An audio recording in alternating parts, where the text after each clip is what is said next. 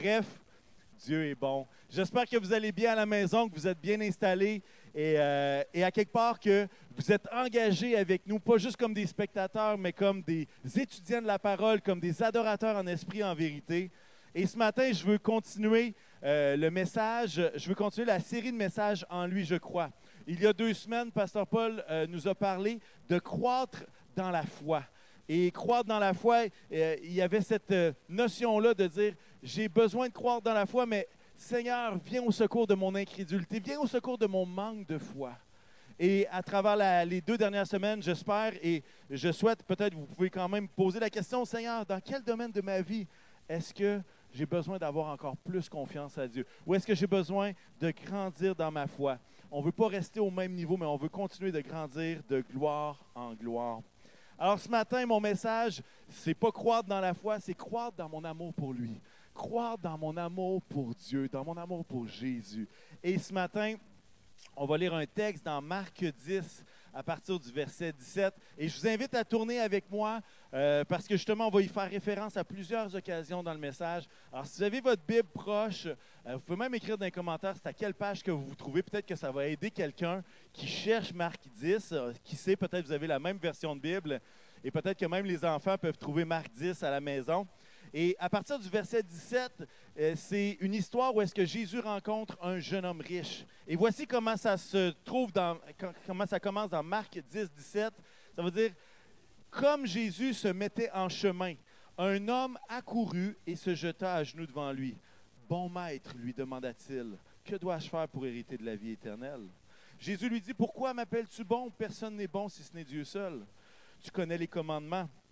Tu ne commettras pas d'adultère, tu ne commettras pas de meurtre, tu ne commettras pas de vol, tu ne porteras pas de faux témoignages, tu ne feras de tort à personne. Honore ton père et ta mère. Jésus répondit, euh, euh, non, c'est le jeune homme qui répondit. Il lui répondit, Maître, j'ai respecté tous ces commandements dès ma jeunesse. L'ayant regardé, verset 21, Jésus l'aima. Et il lui dit, il te manque une chose. Va vendre tout ce que tu as, donne-le aux pauvres et tu auras un trésor dans le ciel. Puis viens, charge-toi de la croix et suis-moi. Mais l'homme s'assombrit à cette parole et s'en alla tout triste car il avait de grands biens. Prions ensemble. Seigneur Jésus, je veux te rendre grâce pour ta parole. Je veux te prier, Seigneur, que ce texte, que ce récit, Seigneur, euh, puisse être esprit et vie dans chacune de nos situations, dans chacune de nos vies à nous. Et Seigneur, que tu puisses nous éclairer, que tu puisses nous éclairer sur ce que tu veux nous dire à travers ce message. Rends-nous sensibles à ton esprit, rends-nous sensibles à ta parole, Seigneur, et qu'on puisse avoir des oreilles pour entendre ce que l'Esprit dit à chacun de nous aujourd'hui.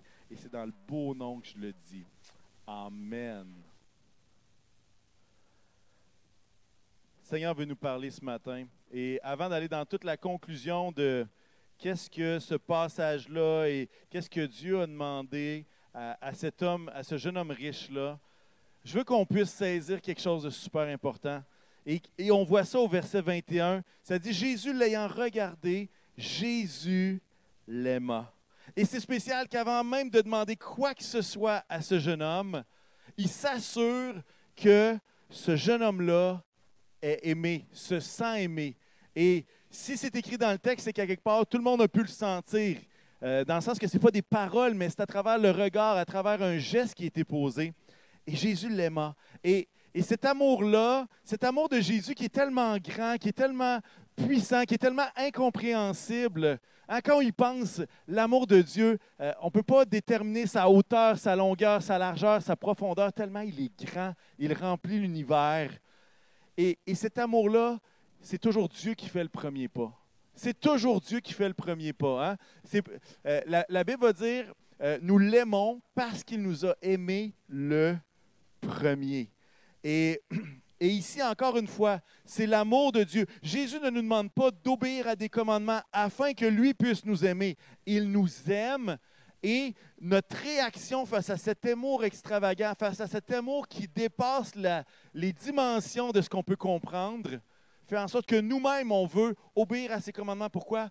Parce que nous l'aimons, parce que nous voulons, euh, comment je dirais ça, réagir. Nous voulons euh, réagir à cet amour que Dieu a pour nous. Hein, la Bible va dire, Dieu a tant aimé le monde qu'il a donné son Fils.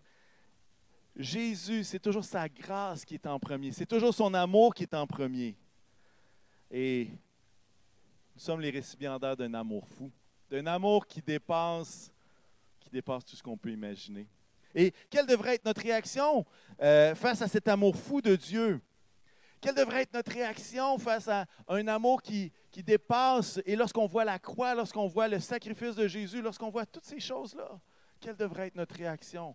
Moi, le thème de mon message, c'est vraiment croître dans mon amour pour lui. Et moi, devant cet amour qui est grand, je veux également que mon amour puisse grandir, puisse croître. Pourquoi? Parce que je veux continuer de l'aimer toujours davantage. Jésus ne s'est pas demandé, c'est pas euh, gêné de lui demander euh, la question de, vendre ce qu'il avait. Jésus s'est pas gêné de lui dire Hey, il faut que tu vendes tous tes biens. Pourquoi il ne s'est pas gêné de dire ça? Il semble qu'on ne dit pas ça à n'importe qui, n'importe comment. En fait, pourquoi? Parce que son amour est bien meilleur que les biens de ce jeune homme-là.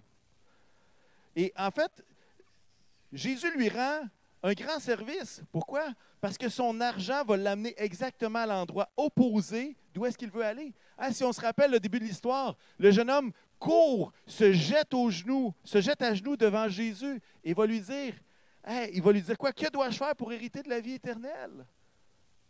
Il veut, il, veut être proche de Dieu, il veut avoir cette vie éternelle-là. Mais Jésus sait très bien que ce qu'il retient va l'envoyer exactement à l'opposé d'où il veut aller. Il va dire, il te manque une chose. Il te manque une chose. Et même si le, le jeune homme a respecté plein de commandements, Jésus va lui dire, il te manque une chose. Va vendre tout ce que tu as. Mais au final, qu'est-ce qu'il est en train de dire? Il te manque une chose. Il te manque de m'aimer plus que tu aimes ton argent et tes biens. Tu as, répondu à plein de commandements. Mais est-ce que tu m'aimes plus que ton argent et tes biens? Et c'est ça la vraie question. Et c'est ça la vraie question. Et c'est une question qui fait mal. Assez que ce jeune homme-là, qu'est-ce qu'il va faire? il va, son visage va s'assombrir. Autant qu'il était joyeux, qu'il était en extase devant Jésus et qu'il se mettait à lui parler, autant que suite à ces paroles-là, il s'en va tout triste. Vous savez, ce jeune homme riche-là est pris du syndrome de l'amour du poulet. Vous dites, l'amour du poulet? C'est ça, cette histoire-là? Ça vient pas de moi. OK, je prends l'illustration d'un pasteur Sanogo de vase d'honneur. OK? Donc, ça vient pas de moi. L'amour du poulet, qu'est-ce que c'est? Je vous pose la question à la maison. Est-ce que vous aimez le poulet? Tu sais, le poulet, là, sur le barbecue, bien juteux, hein, salé avant, bien épicé, juste bien dosé, pas trop sec, puis pas cru non plus, parce que c'est moins bon dans ce temps-là. Mais tu sais, un bon morceau de poulet, vous découpez ça en morceaux, vous mettez ça dans une poutine au poulet de luxe faite maison.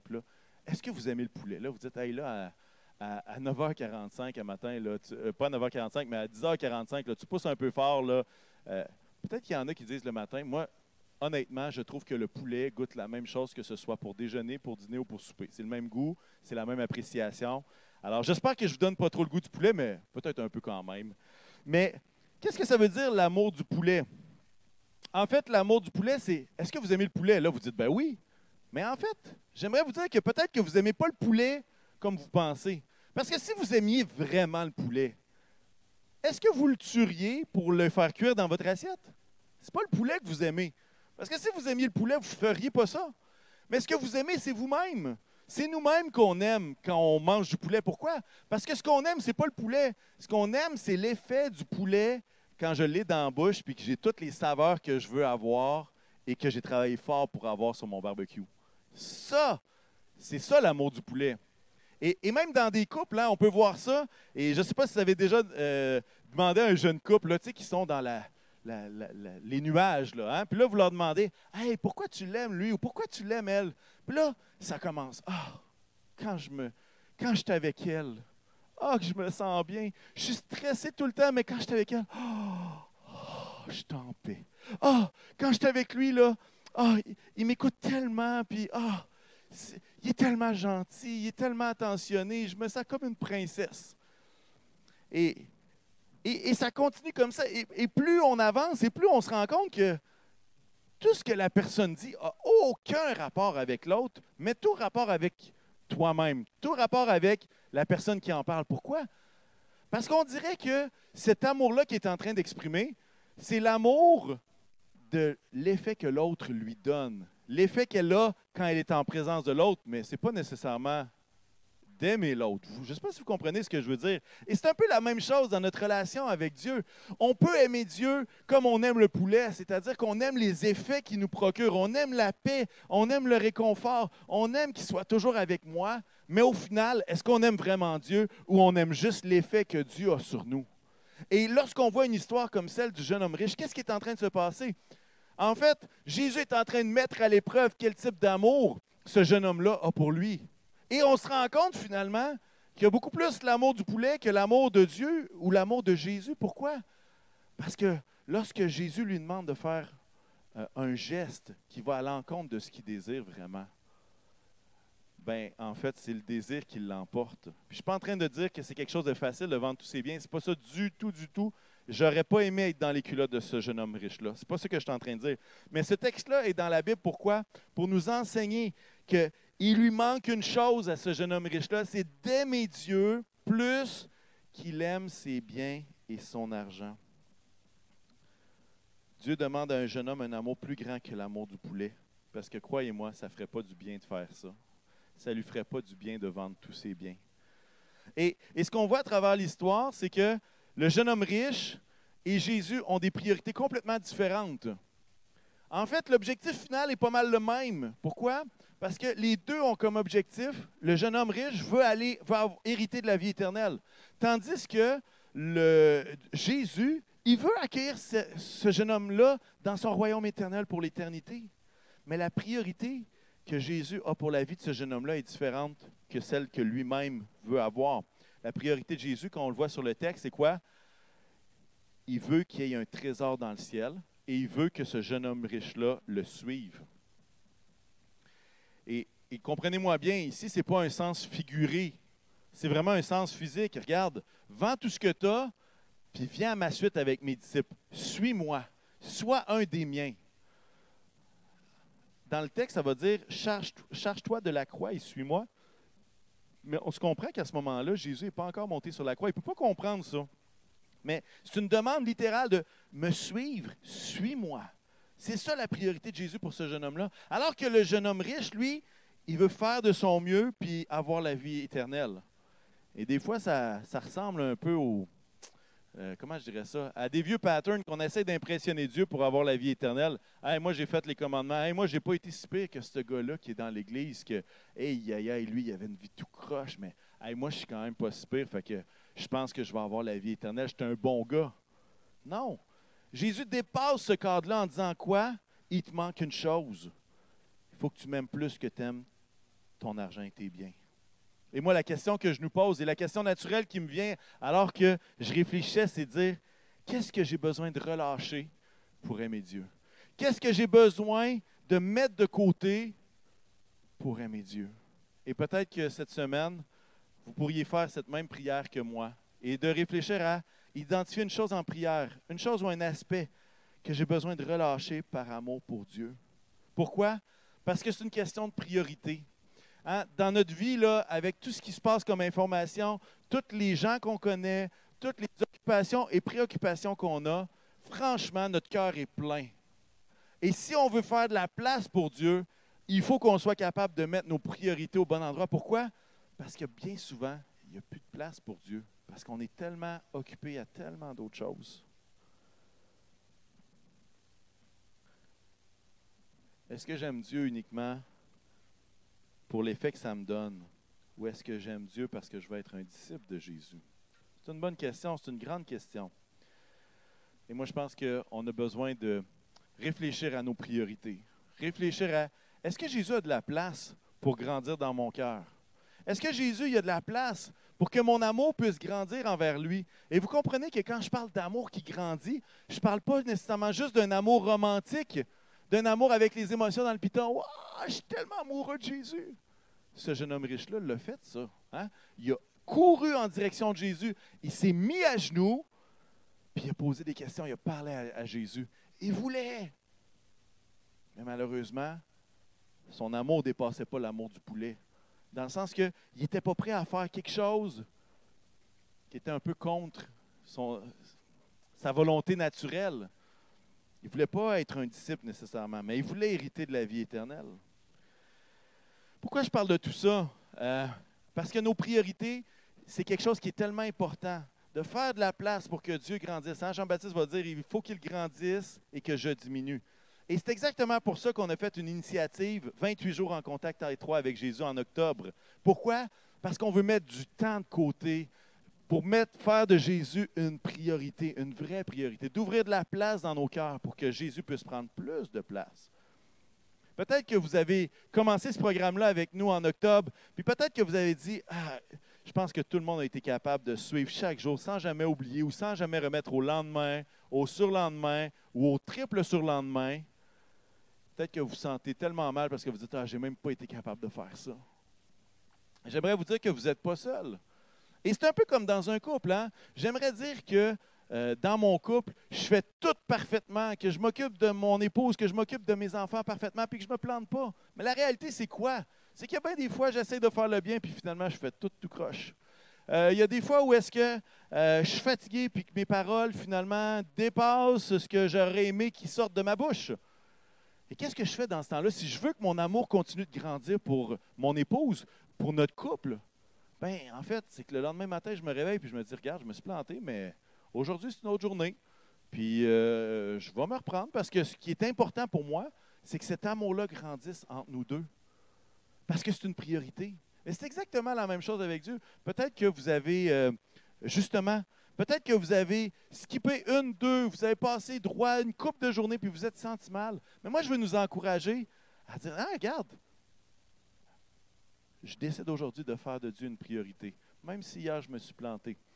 Et peut-être vous dites, ah ben là c'est fini, c'est plate, mais j'ai une bonne nouvelle pour vous. Cette année, il n'y a pas un 28 jours en contact avec, en contact étroit avec euh, Jésus, mais il y a deux 28 jours en contact étroit avec Jésus. C'est comme le bonus, le genre quand tu en achètes un, tu en as un autre gratuit.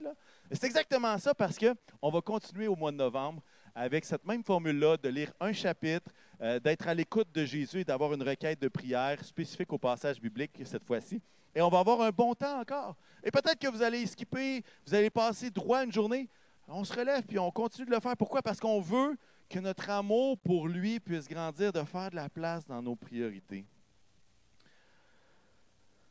Alors, d'ici la fin de l'après-midi, il y aura justement le programme avec euh, euh, la première journée et tout ça. On va dans le livre des actes des apôtres et ça va être vraiment une bénédiction, je le sais. On entend des super bons échos de ce que Dieu a fait dans la vie de plusieurs qui ont pris un 5, un 10 minutes par jour et qui l'ont consacré au Seigneur. Croître dans mon amour pour Dieu. C'est intéressant que lorsque euh, le jeune homme riche va euh, poser la question à Jésus, que dois-je faire pour euh, hériter la vie éternelle? Ce qui va se passer, c'est que Jésus va lui énumérer plusieurs commandements. Mais c'est intéressant que Jésus ne mentionne pas le commandement le plus important quand il répond.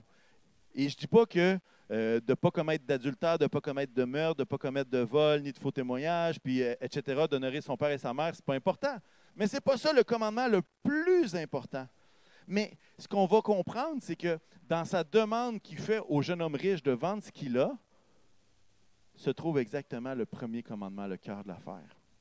Et dans Marc 12, versets 28 à 31, quelques chapitres plus loin, euh, c'est un des spécialistes de la loi qui pose une question à Jésus et Jésus lui répond. Alors, au verset 28, Marc 12, verset 28 à 31, ça veut dire la chose suivante. Quel est le premier de tous les commandements? Jésus répondit, Voici le premier. Écoute, Israël, le Seigneur notre Dieu est l'unique Seigneur. Verset 30, Et tu aimeras le Seigneur ton Dieu de tout ton cœur, de toute ton âme, de toute ta pensée et de toute ta force. Voici le deuxième, tu aimeras ton prochain comme toi-même. Il n'y a pas d'autre commandement plus grand que ceux-là. Je répète le verset 30. Tu aimeras le Seigneur ton Dieu de tout ton cœur, de toute ton âme, de toute ta pensée, de toute ta force. Vous savez que le cœur, pour un Nord-Américain, comme nous, c'est le siège des émotions. C'est vraiment ce que tu sens dans tes tripes. C'est le cœur, ça. Hein. Les Québécois, le cœur à bonne place. Faut qu'on parle avec le cœur, sinon ça passe pas. Mais dans le temps des Juifs, le cœur, ça ne veut pas dire la même chose. Ce n'est pas juste les émotions. En fait, à cette époque-là, le cœur, c'est le siège social de la vie. C'est l'être entier autant au niveau physique, moral, spirituel, intellectuel. C'est comme, c'est tout. Euh, c'est vraiment, le, c'est le siège social. L'âme, en fait, c'est la vie, les passions, les émotions, la personnalité de l'être intérieur. Juste vous donner un exemple, dans Genèse 2, hein, Jésus, euh, pas Jésus, mais Dieu va créer Adam et Ève, et il va souffler la vie, et ce que ça va dire, c'est que et, Adam va devenir un être vivant. Mais être vivant, c'est une âme vivante, littéralement. Il va devenir une âme vivante. C'est comme si la vie entre en Adam, puis là, c'est son âme qui, c'est son âme qui vient de prendre vie, littéralement. La pensée, on parle de l'intelligence, de la compréhension. La force, on parle de la volonté, de l'action, de l'intensité. Aimer le Seigneur de tout ton cœur, de toute ton âme, de toute ta pensée, de toute ta force. Oh! Pas évident, hein? En fait, c'est même impossible. J'aimerais peut-être faire une paraphrase, Jean-Fred 2020. Ce n'est pas une traduction, OK? C'est une paraphrase de Marc 12, verset 30. Pourquoi est-ce que je vais vous faire ça? Juste pour essayer de contextualiser euh, ce verset-là euh, aujourd'hui. Ça dit Aime le Seigneur ton Dieu de tout ton cœur, de toutes tes pensées, avec toute ta vie, dans tes priorités, ton temps et ce que tu as. Aime le Seigneur ton Dieu de tout ton cœur, de toutes tes pensées, avec toute ta vie, dans tes priorités, ton temps et ce que tu as. Alors peut-être que si vous écoutez attentivement ce matin, vous êtes là, Seigneur, viens à mon aide, c'est impossible. Et peut-être que si vous êtes un plus optimiste, vous dites la chose suivante, Seigneur, j'ai besoin que mon amour grandisse pour toi. J'ai besoin que ça soit, qu'il y ait plus de mon cœur qui t'aime, qu'il y ait plus de mes pensées qui t'aiment, qu'il y ait plus de, de ma vie qui t'aime, de mes priorités qui t'aiment. Seigneur, j'ai besoin qu'il y ait plus de mon temps qui soit passé avec toi. Seigneur, il y a plus de ce que je possède qui doit t'appartenir. Seigneur, viens à mon aide parce que c'est franchement impossible. On a besoin de grandir dans notre amour pour lui.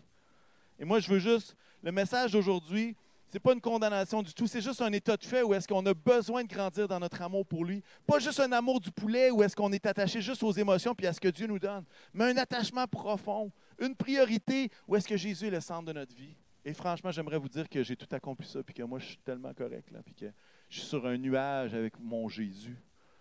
C'est pas ce que je suis en train de vous dire. Ce que je suis en train de vous dire, c'est que moi aussi, j'ai besoin de grandir dans mon amour pour lui. Et quand j'y pense, devant un amour extravagant, un amour si profond, si surprenant, si horrible quand on considère la croix, les supplices de la croix. Seigneur, je veux t'aimer davantage. Seigneur, je veux t'aimer pas comme un poulet, mais je veux t'aimer comme un fils ou une fille du roi. Je veux être un disciple qui t'aime de tout mon cœur, de toute mon âme, de toute ma pensée, de toute ma force. Vous savez, j'ai une bonne puis une mauvaise nouvelle pour vous. Ces temps-ci, on est écœuré des, des mauvaises. Hein? Moi aussi, je suis des mauvaises nouvelles. La bonne nouvelle, c'est que nous pouvons choisir d'aimer Dieu. Nous pouvons choisir d'être attachés à Dieu. La mauvaise, c'est que nous pouvons choisir aussi de ne pas l'aimer ou de le, négliger, de ne pas en faire une priorité, même devant un amour extravagant. Seigneur, fais grandir mon amour pour toi. Fais grandir mon amour pour toi. Et alors que j'invite les musiciens à venir me rejoindre à ce moment-ci, on a besoin de l'aide de Jésus. Pourquoi?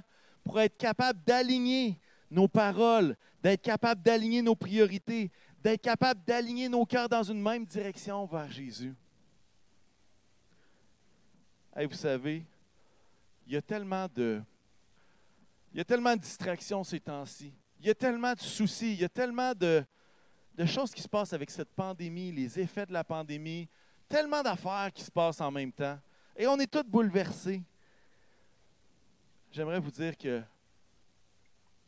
notre amour pour Dieu ne doit pas être mis de côté parce qu'on vit toutes sortes de circonstances qui sont troublantes.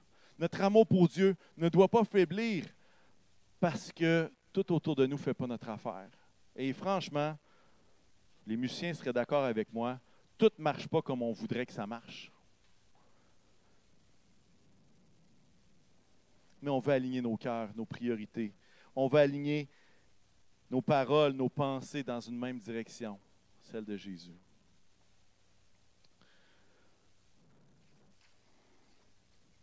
Alors que les musiciens peuvent commencer à jouer leur, chant. Si Jésus, et puis euh, vous allez changer le mot Jean-Fred pour votre nom, OK? Changez-le, vous êtes capable, vous connaissez votre nom, vous l'écrivez depuis que vous avez 4 ans. Si Jésus, ayant aimé Jean-Fred, disait, il te manque une chose, aime-moi davantage que cette priorité de ta vie, qu'est-ce que tu répondrais? Si Jésus était à côté de vous, puis en fait, je vais vous dire un secret, il est à côté de vous. Il est même en vous. Mais si Jésus est en train de parler à votre cœur, puis disait, Hum, Jean-Fred, il te manque une chose. Aime-moi davantage que cette priorité-là dans ta vie. Qu'est-ce que tu répondrais? Peut-être que tu répondrais, Ouais, mais j'ai pas l'impression que ça me ferait du bien de faire ça. Tu peux manger une poutine au poulet aussi. Mais dire, Seigneur, je veux t'aimer davantage. Je veux pas juste t'aimer pour l'effet que tu me procures, mais je veux t'aimer pour qui tu es, pour celui qui a donné ta vie pour moi. Le défi de la semaine, et même des deux prochaines semaines, c'est vraiment de prendre un temps dans la prière avec Dieu et dire, je veux identifier en prière une chose ou un aspect que j'ai besoin de relâcher. Pourquoi? Pour que mon cœur puisse avoir plus de place pour Dieu. Et j'aimerais vous dire quelque chose.